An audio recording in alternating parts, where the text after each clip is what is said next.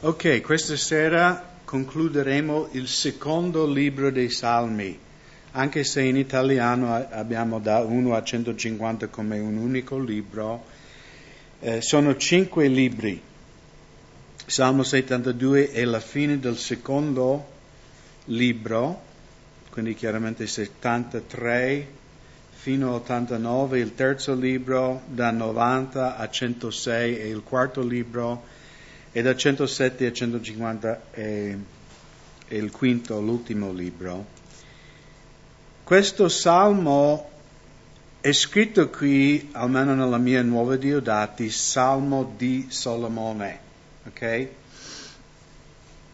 Il problema quando traduce da una lingua all'altra è che a volte in altre lingue non ci sono le stesse parole in quella lingua.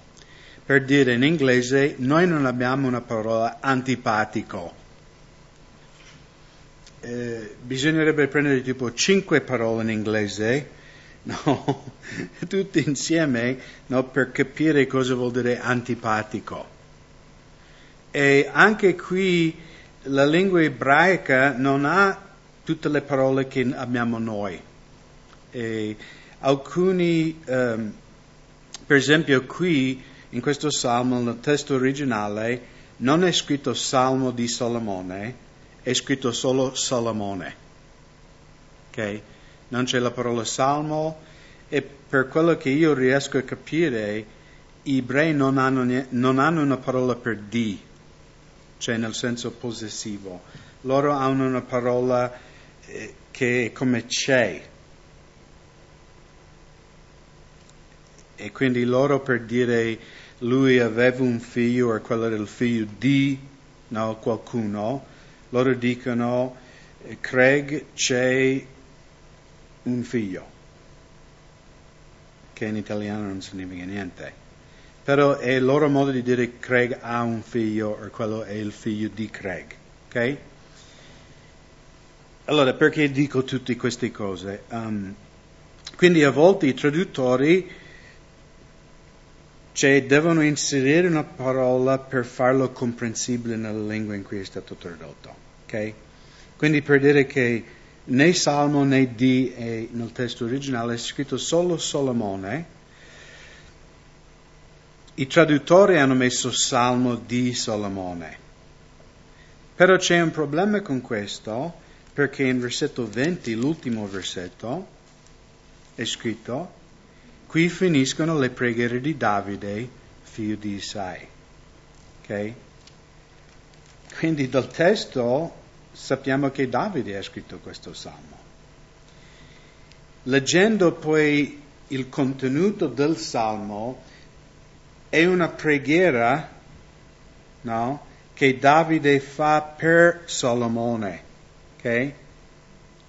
Quindi, secondo me, sarebbe, cioè, per dire, anche io se metto parole davanti a Salomone, è il mio modo di capire, perché di nuovo nel testo originale non c'è, però secondo me sarebbe più giusto di dire a Salomone o per Salomone in italiano perché chiaramente cioè, vedrete poi il, il testo, no? È come Davide innalza una preghiera per suo figlio, per il regno di suo figlio. Ok? E poi, come abbiamo visto in versetto 20, Davide finisce dichiarando che questo è l'ultimo salmo che lui ha scritto. Ok? Allora, questo magari per un nuovo è un po' confusionario perché se tu leggi avanti numericamente ci sono ancora altri salmi scritti da Davide. Però la cosa importante da ricordare è che l'ordine numerico non è l'ordine cronologico. Però secondo la tradizione ebraica questo è l'ultimo salmo di Davide che lui ha scritto prima di morire ed era come una benedizione a suo figlio Solomone. Okay? Questo è un salmo messianico, anche se non viene citato nel Nuovo Testamento, ci sono tante cose che Davide eh, proclama, diciamo, riguardo la vita di suo figlio che non, non possono essere per Solomone, si adempiono solo in Gesù. Ok? E quindi questo è uno di questi salmi in cui Davide fa una preghiera a Dio per Solomone, ma alla fine la sua preghiera è profetico perché riguarda Gesù. Lui sta profetizzando eh, su quello che sarà il regno di Gesù, non tanto di Salomone. Anche se questo era il suo desiderio di, di, di papà, che il regno di Salomone, diciamo nel futuro, sarebbe così glorioso e benedetto da Dio. O Dio, dai i tuoi giudizi al re e la tua giustizia al figlio del re. Allora qui è bello, notate, non, Davide non chiede giustizia, cioè dà il figlio del re giustizia. No? Cosa chiede? La tua giustizia. Perché anche Davide comprendeva che anche lui aveva la giustizia di un altro. Tutto il sistema sacrificale del Vecchio Testamento era un messaggio profetico al popolo di Israele che voi non potete pagare per i vostri peccati. Qualcuno altro deve pagare per voi. E tutto questo puntava al Messia. Quindi, o oh Dio, dai i tuoi giudizi al re e la tua giustizia al figlio del re, ed egli giudicherà il tuo popolo con giustizia e i tuoi afflitti con rettitudine. I monti porteranno pace al popolo e i colli giustizia. Egli farà giustizia ai afflitti del popolo, lo salverà, salverà i figli del bisognoso e schiaccerà l'oppressore. Essi ti temeranno finché dureranno il sole e la luna per tutte le generazioni. E quindi questa prima parte potremmo anche applicare a Salomone, anche se in modo molto più profondo è Gesù che no, aiuta l'afflitto, è Gesù che vede il bisognoso. Um, poi in versetto 6, egli scenderà, egli sta parlando de, de, del suo figlio, scenderà come pioggia sull'erba falciata, come un'acquazzone che annaffia la terra. Nel suo giorno il giusto fiorirà e vi sarà abbondanza di pace finché non vi sia più luna. Notate che già qui entriamo nella parte profetica che riguarda il Messia. La pace di Salomone è durata fino alla luna. Fino alla, la luna ancora c'è e la pace di Salomone non c'è. come vediamo in Medio Oriente, no?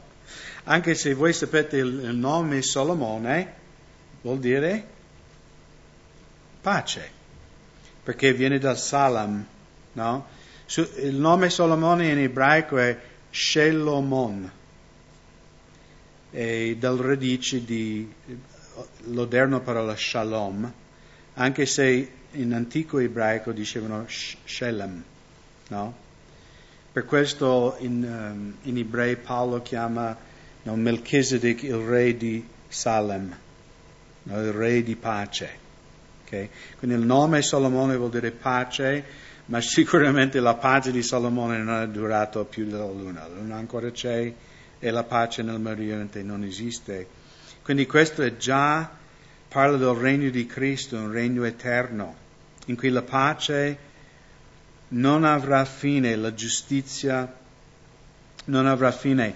Anche qui in versetto 5 e 6 parla del fatto che, che il suo regno possa essere come una bella pioggia. A volte in Veneto lamentiamo della pioggia, giusto? Troppo pioggia, l'estate scorsa, no, la famosa estate che non c'è. Ricordate, no? Nevicavo, cioè in inverno nevicava nei Dolomiti, ma in estate sì però non dobbiamo lamentare perché l'acqua è una cosa preziosa, specialmente se vivi in un paese come Israele, deserto, c'è l'acqua e vita. E Davide descrive il regno di un uomo giusto come una pioggia abbondante. In Proverbi 29, versetto 2, non dovete andare là, Quando i giusti sono in autorità, il popolo si rallegra, ma quando domina l'empio, il popolo geme. C'è geme nel senso di lutto, fa lutto. Quindi vuoi sapere chi ti sta regnando? Guarda cosa fa il popolo. Se si rallegra, vuol dire che un giusto sta regnando. Se geme, vuol dire che i malvagi stanno regnando. Tante volte anche noi credenti pensiamo che no, cioè il regno di Cristo, la sua giustizia ha a che fare solo con questo edificio e quello che facciamo noi qua. Ma la giustizia ha un impatto sul mondo intero. Quando ci sono un buon leadership, che sia nella Chiesa, che sia nel comune, che sia il governo italiano, che sia in un'azienda. No? Io ho letto un articolo l'altro giorno bellissimo in cui un giornale non cristiano, un giornale diciamo come Corriere della Sera eh, del Sud, no? forse Corriere della Sicilia, non so, hanno scritto un articolo su questo imprenditore, un fratello nostro, no? fratello evangelico, che lui ha cominciato una, una ditta di, che fa mobili, no, lì a Messina, e lui ha detto, cioè questo fratello quando lui ha cominciato questa azienda, lui ha detto questa azienda sarà fondata sulla giustizia e la parola di Dio. E 10% di tutti i guadagni di questa azienda saranno dati in beneficenza per aiutare i poveri, per proclamare il Vangelo. Cioè lui dice questa azienda esiste per il Signore, no? E la cosa bella di questo articolo è che i non credenti, cioè no, non erano persone della sua chiesa, persone, perché voi sapete nel sud c'è, cioè, se la crisi qui è grave, no? Quando mio suocero era ancora vivo, quindi più di due anni fa, eravamo all'inizio di questa crisi, io ho chiesto ma come va la crisi lì in Sicilia? E lui ha detto ma noi siamo in crisi da quando io vivo in Sicilia. Lui ha detto per noi la crisi è normale, per voi nel nord è una novità. Però per dire anche questo giornale si stupivano perché in recessione, cioè questo uomo ha cominciato questo primo negozio e durante la recessione dal 2009 fino adesso, quindi negli ultimi sei anni, lui ha aperto un altro due negozi e sta, sta prendendo altri operai, altri personale di vendita e hanno chiesto, cioè hanno intervistato qual è il segreto. Lui ha detto: Io ho fondato questa ditta su, su Gesù, sulla parola di Dio. Ed è una bellissima testimonianza, no? Che magari la gente può leggere quel giornale e dice: Vedi, quando c'è un giusto che guida una cosa è come la pioggia, c'è una benedizione.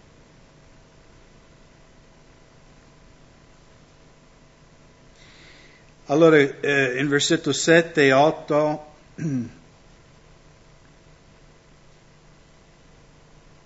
cominciamo dove non più tanto parla di, di Salomone, ma parla di, del nostro Signore Gesù. Nei suoi giorni il giusto fiorirà e vi sarà abbondanza di pace finché non vi sia più luna.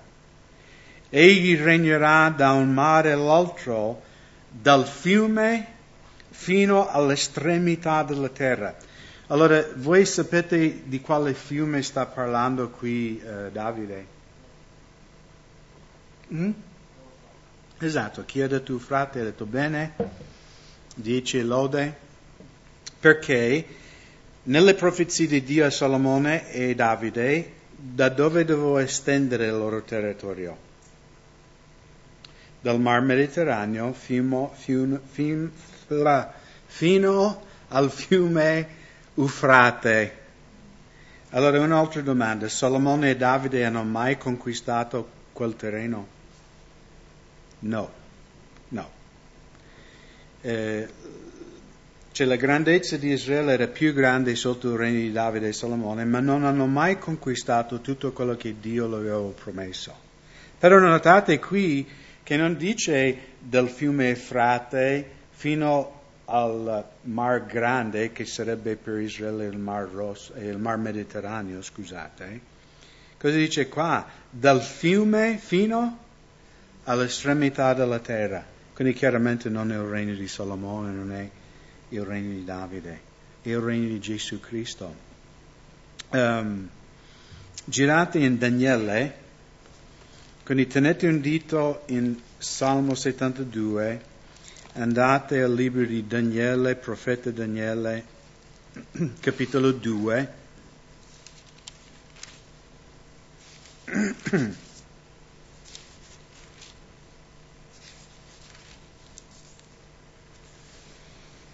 E in capitolo 2 eh, il re Nebuchadnezzar ha un sogno, no, vedi questa statua che cominciando con la testa, il petto, poi fino ai piedi, vedi tutti questi vari metalli, eh, lui è perplesso riguardo il significato di questo sogno, chiama tutti gli uomini saggi, tutti i profeti di Babilonia, nessuno riesce perché mm, Nebuchadnezzar non dice questo è il mio sogno, datemi l'interpretazione. Lui dice io ho avuto un sogno, voi dovete dirmi no, cosa ho sognato e cos'è l'interpretazione.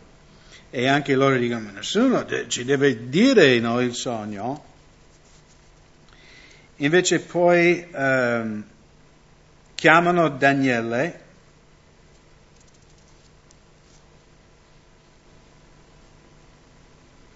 E Dio dà a Daniele l'interpretazione di questo, questo sogno del re in cui lui ha visto questa statua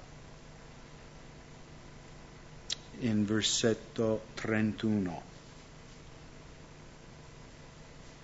Tu stavi guardando, o re, ed ecco un grande immagine.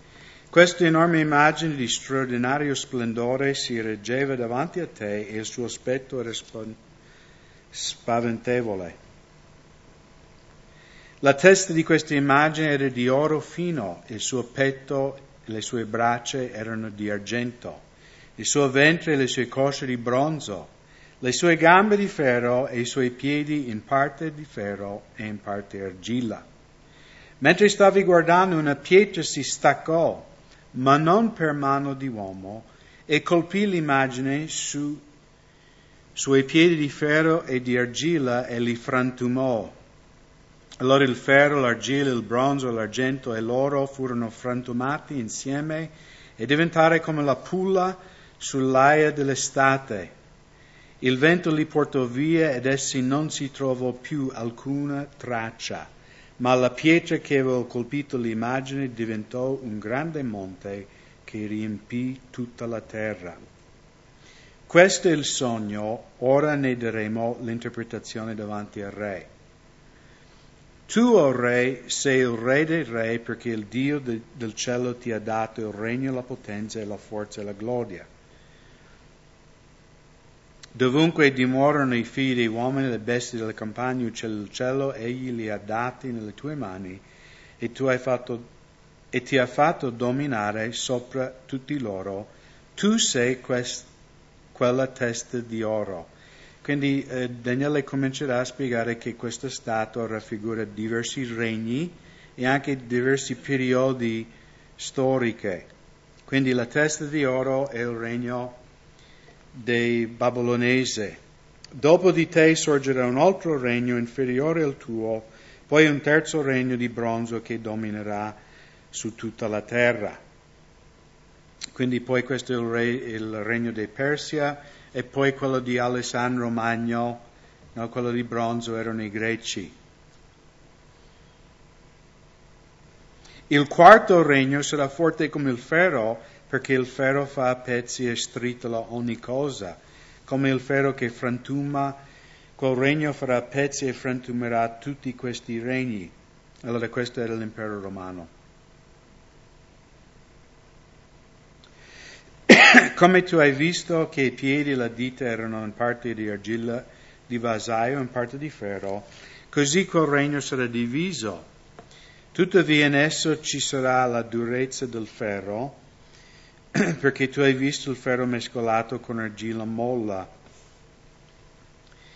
Allora questo è quando eh, dopo diciamo è stato diviso eh, il regno romano. E come le dita di piedi erano in parte di ferro e in parte di argilla, cos- così quel regno sarà in parte forte e in parte fragile. Come hai visto il ferro mescolato con la molla argilla, essi si mescoleranno per semi umano, ma non si uniranno uno all'altro, esattamente come il ferro non si amalgama con l'argilla. Al tempo di questi re, il Dio del cielo farà sorgere un regno che non sarà mai distrutto. Questo regno non sarà lasciato un altro popolo, ma frantumerà e annienterà tutti quei regni e sussisterà in eterno. Esattamente come ha visto la pietra staccarsi dal monte, non per mano di uomo e frantumare il ferro, il bronzo, l'argilla, l'argento e oro, il grande Dio ha fatto conoscere al re ciò che deve avvenire da ora in poi.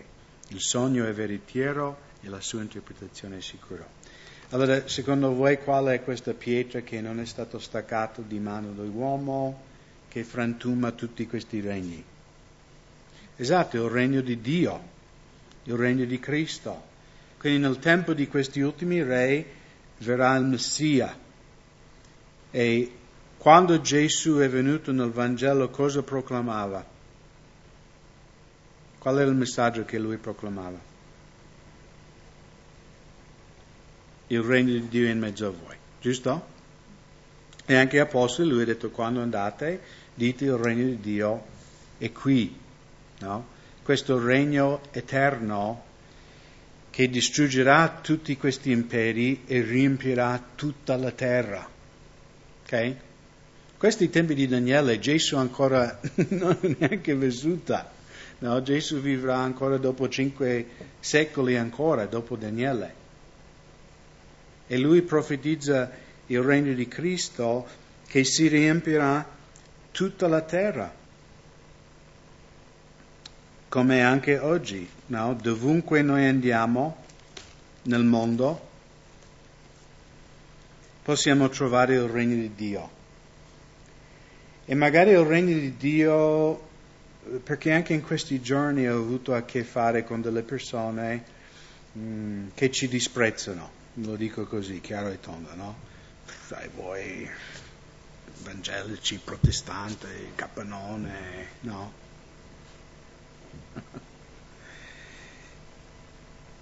Perché il vero popolo di Dio è sempre stato disprezzato.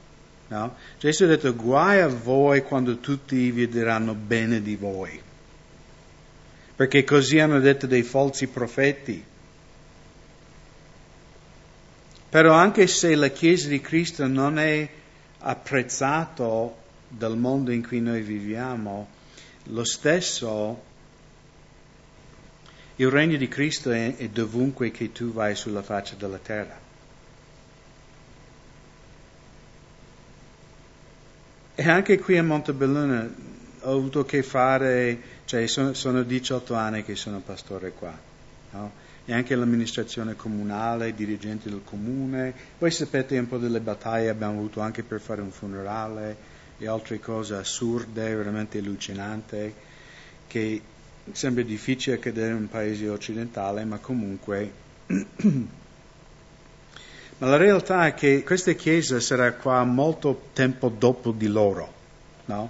Noi siamo già sul terzo eh, sindaco, no? Amministrazione. E noi saremo qui anche per il prossimo sindaco, anche quello dopo di lui. E io l'altro giorno ho detto a una persona così, ho detto, ma lei lavorerà qua, la chiesa di Montebelluna, noi saremo qui quando lei è in pensione. Quindi fai buono.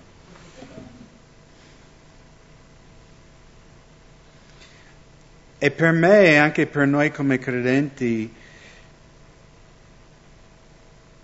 perché quando tu comprendi queste cose, allora le cose che succedono non ti pesano tanto, no? Perché dici, vabbè, tu, tu parli di noi così adesso, poi vedremo davanti al grande trono bianco chi farà l'ultima risata. Non che noi saremo lì a ridere, però nel senso noi abbiamo scelto il giusto regno, perché noi abbiamo investito in un certo senso la nostra fede, la nostra vita nel regno che durerà per sempre.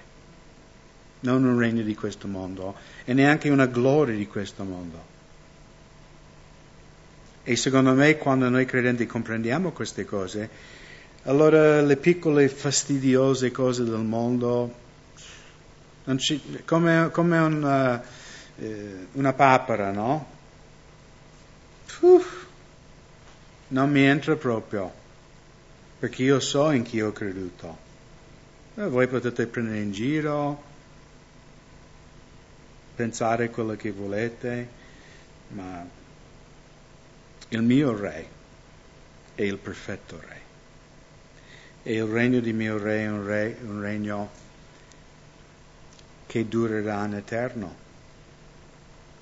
In versetto 9 e 10 di Salmo 72, gli abitanti del deserto si inchineranno davanti a lui e i suoi nemici leccheranno la polvere.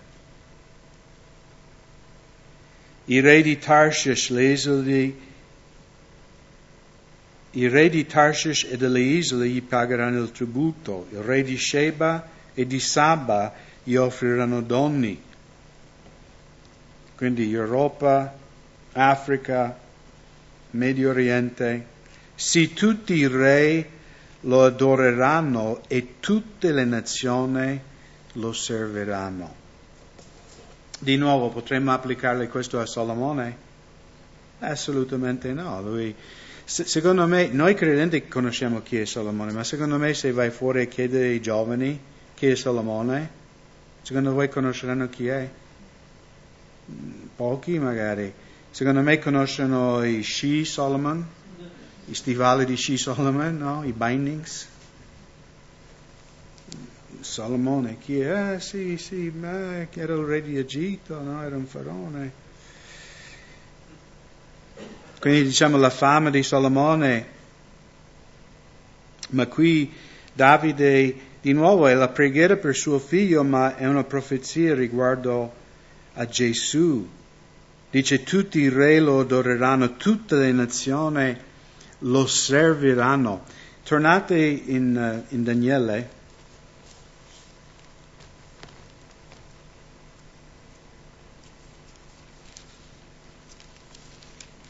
In Daniele 7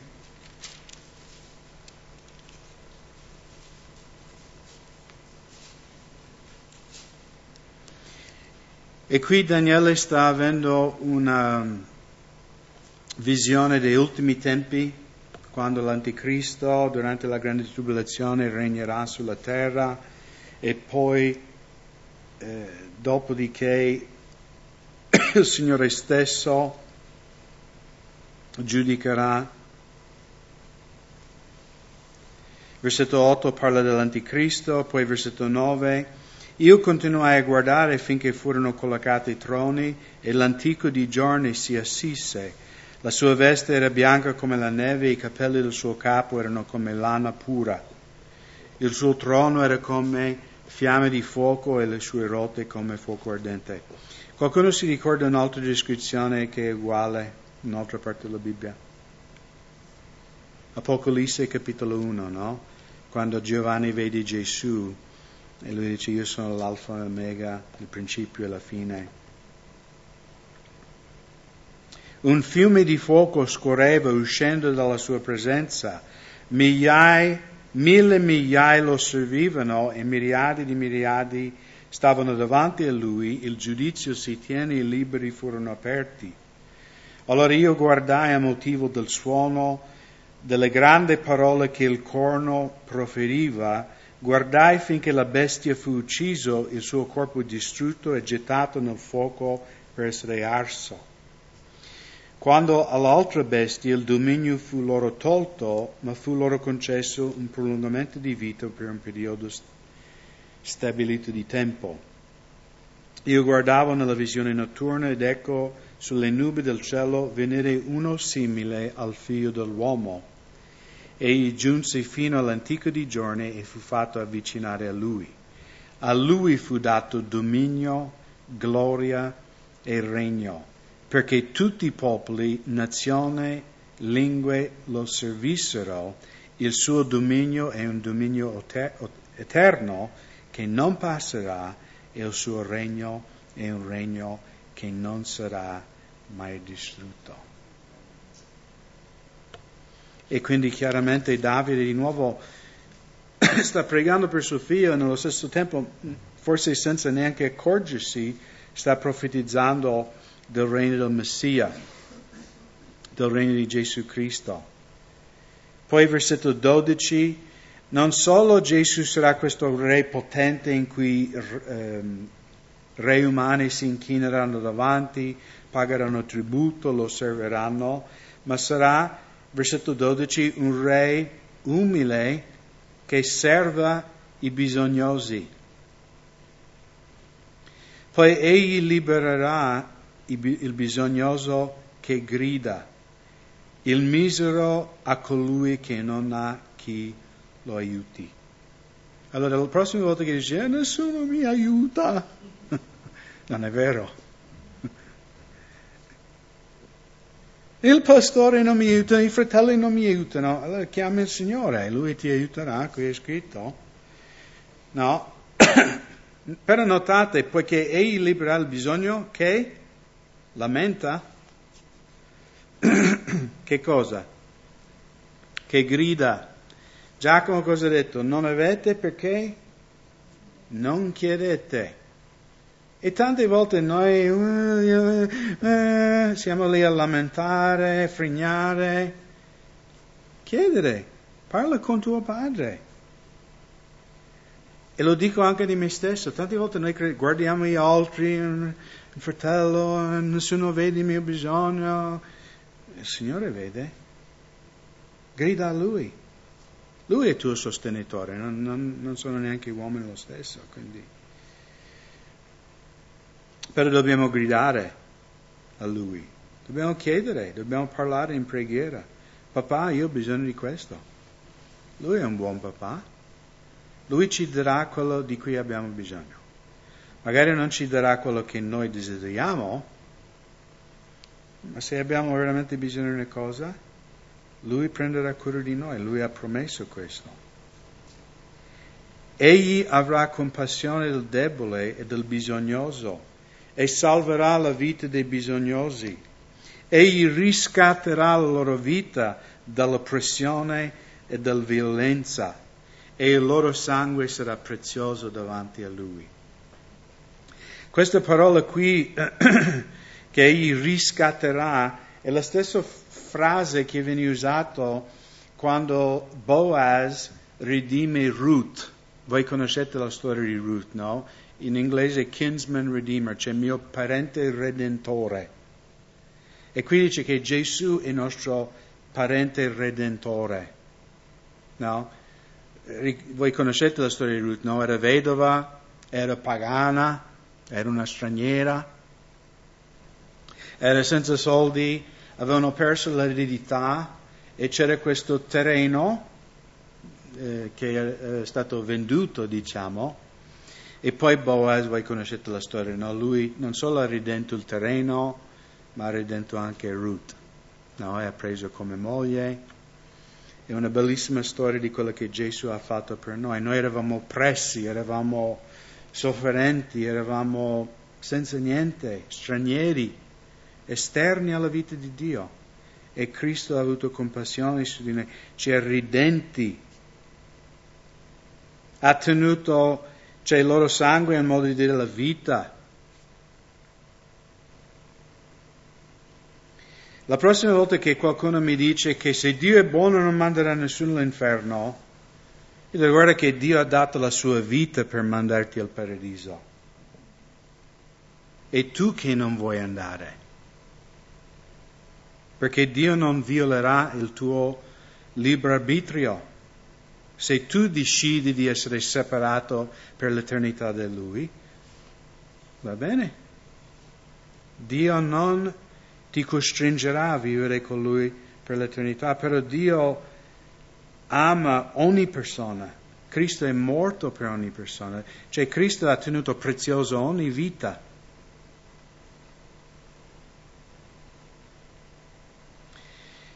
Ed egli vivrà e gli sarà dato l'oro di Sheba, si pregherà a lui di continuo e sarà benedetto tutto il giorno.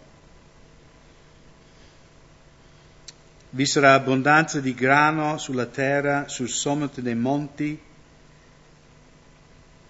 Allora di solito il grano cresce sul sommo dei monti.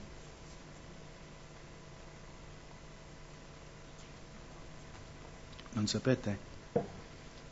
Vedete i campi di grano sulle colline qui in Italia, sui monti? No, sono nella valle, giusto? Dove è piatto. La, la roba non cresce bene sopra i monti. Però qui, quando Gesù regna, cresce bene anche là.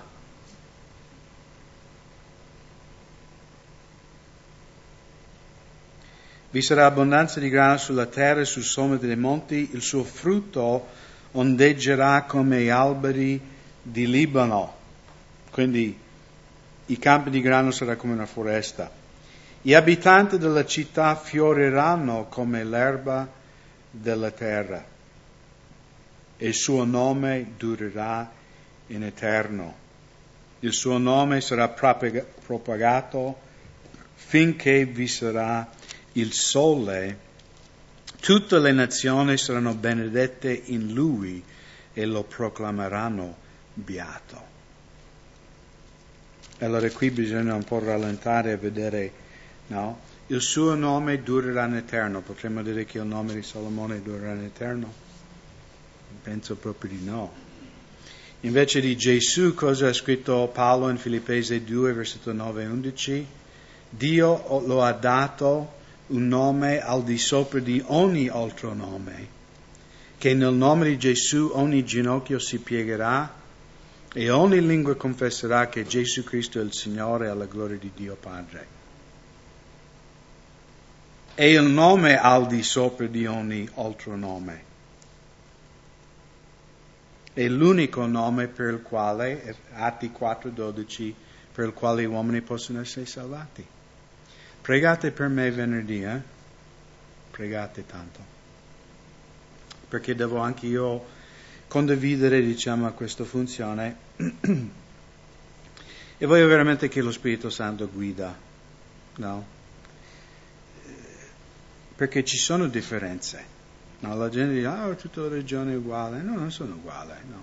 Noi non preghiamo ai santi, perché c'è un unico nome dato, ed è il nome di Gesù. C'è un unico mediatore fra uomo e Dio, è Cristo Gesù.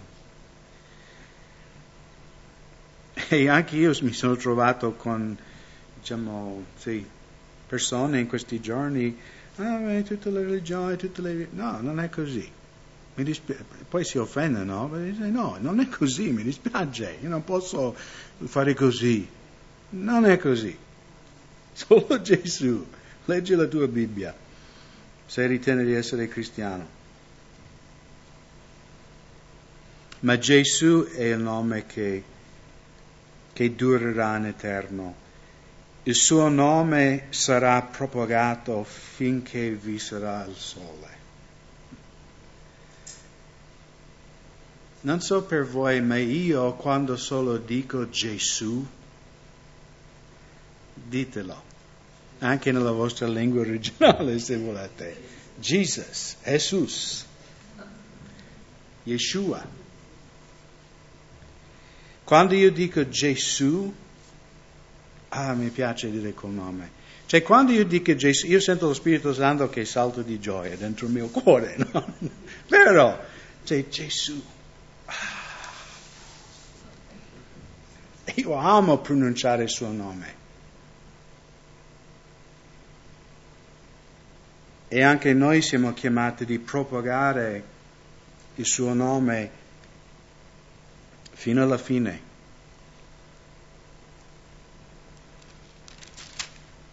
Tutte le nazioni saranno benedette in lui.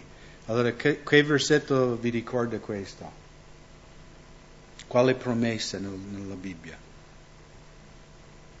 Esatto, Genesi 12, la promessa che Dio ha dato ad Abramo, io ti benederò, in te tutte le famiglie della terra saranno benedette. E chiaramente non parlava di Abramo perché Abramo poi è morto. Parlava di Gesù.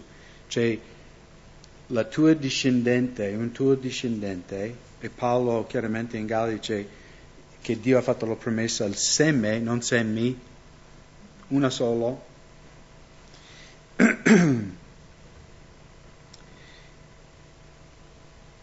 che tutte le nazioni saranno benedette in Lui. Il mondo è tanto benedetto da Cristo e dalla proclamazione del Vangelo e tante volte non si rendono neanche conto. Ok? Eh, è stato terribile quello che è successo in eh, Parigi, no? queste persone uccise nel giornale, però io non sono Charles Hebdo. Io non sono. Perché loro hanno bestemmiato anche il nome di Gesù tante volte, questi personaggi. E di nuovo, io non spererei mai quello che è successo a loro, però sono anche persone stupidi, perché si sa, no? Cioè, quando tu eh, di proposito va a provocare persone che secondo la loro religione, sai, si dice tanto che l'Islam è una religione di pace, questa è la più grande menzione che esiste, ok? Maomet era un guerriero, lui ha ucciso migliaia di persone e questo dai storici musulmani, non da me. Potete leggere la storia musulmana. Lui era un guerriero che ha conquistato la penisola arabica, ha ucciso migliaia di persone. Gesù cosa ha detto? Amate i vostri nemici, benedite coloro che vi maledicono cioè il cristianesimo e l'Islam è come la luce e le tenebre, ok? Non c'è niente a che fare. Noi non, non abbiamo lo stesso Dio. E, e quello che volevo dire, no, sono un po' partito per un'altra strada qua, però no, perché mi dà fastidio. Oh no, l'Islam è una religione di pace, ma hai mai letto il Corano? Io l'ho letto, ok?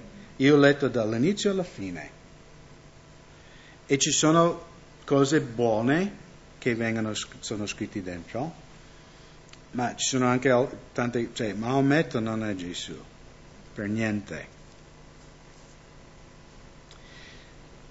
ma quello che volevo dire all'inizio è che tante persone che vivono nei paesi cristiani, no?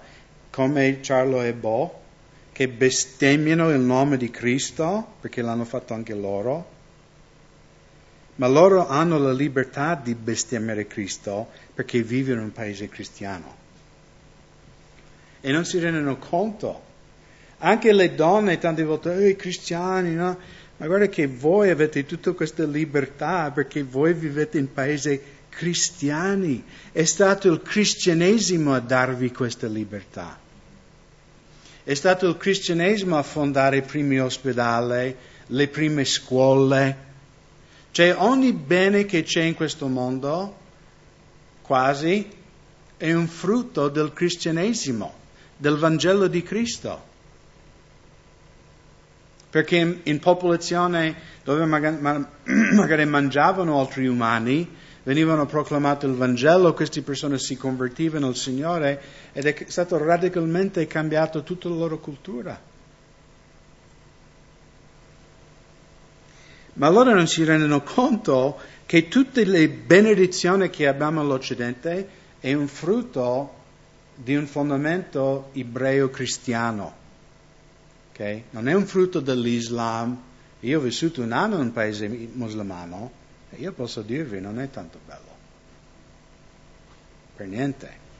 Non c'è tanto pace. Il regno lì è imposto con la forza, non c'è democrazia. Ma loro non entrano neanche nella mentalità di democrazia. O uguaglianza per le donne.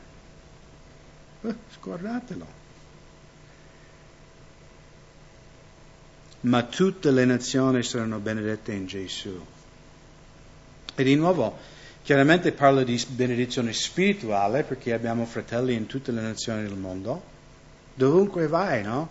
Alcuni di voi che magari non avete viaggiato, conosciuto fratelli in altre nazioni, cioè qui abbiamo anche la Chiesa, no, ma nel senso che tu vai in un posto, Indonesia, India, in America, cioè tu incontri persone per la prima volta che sono fratelli ed è come li conosci da tutta la vita, no?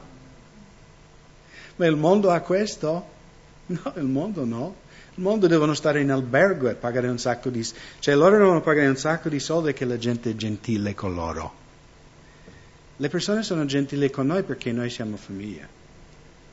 Siamo fratelli.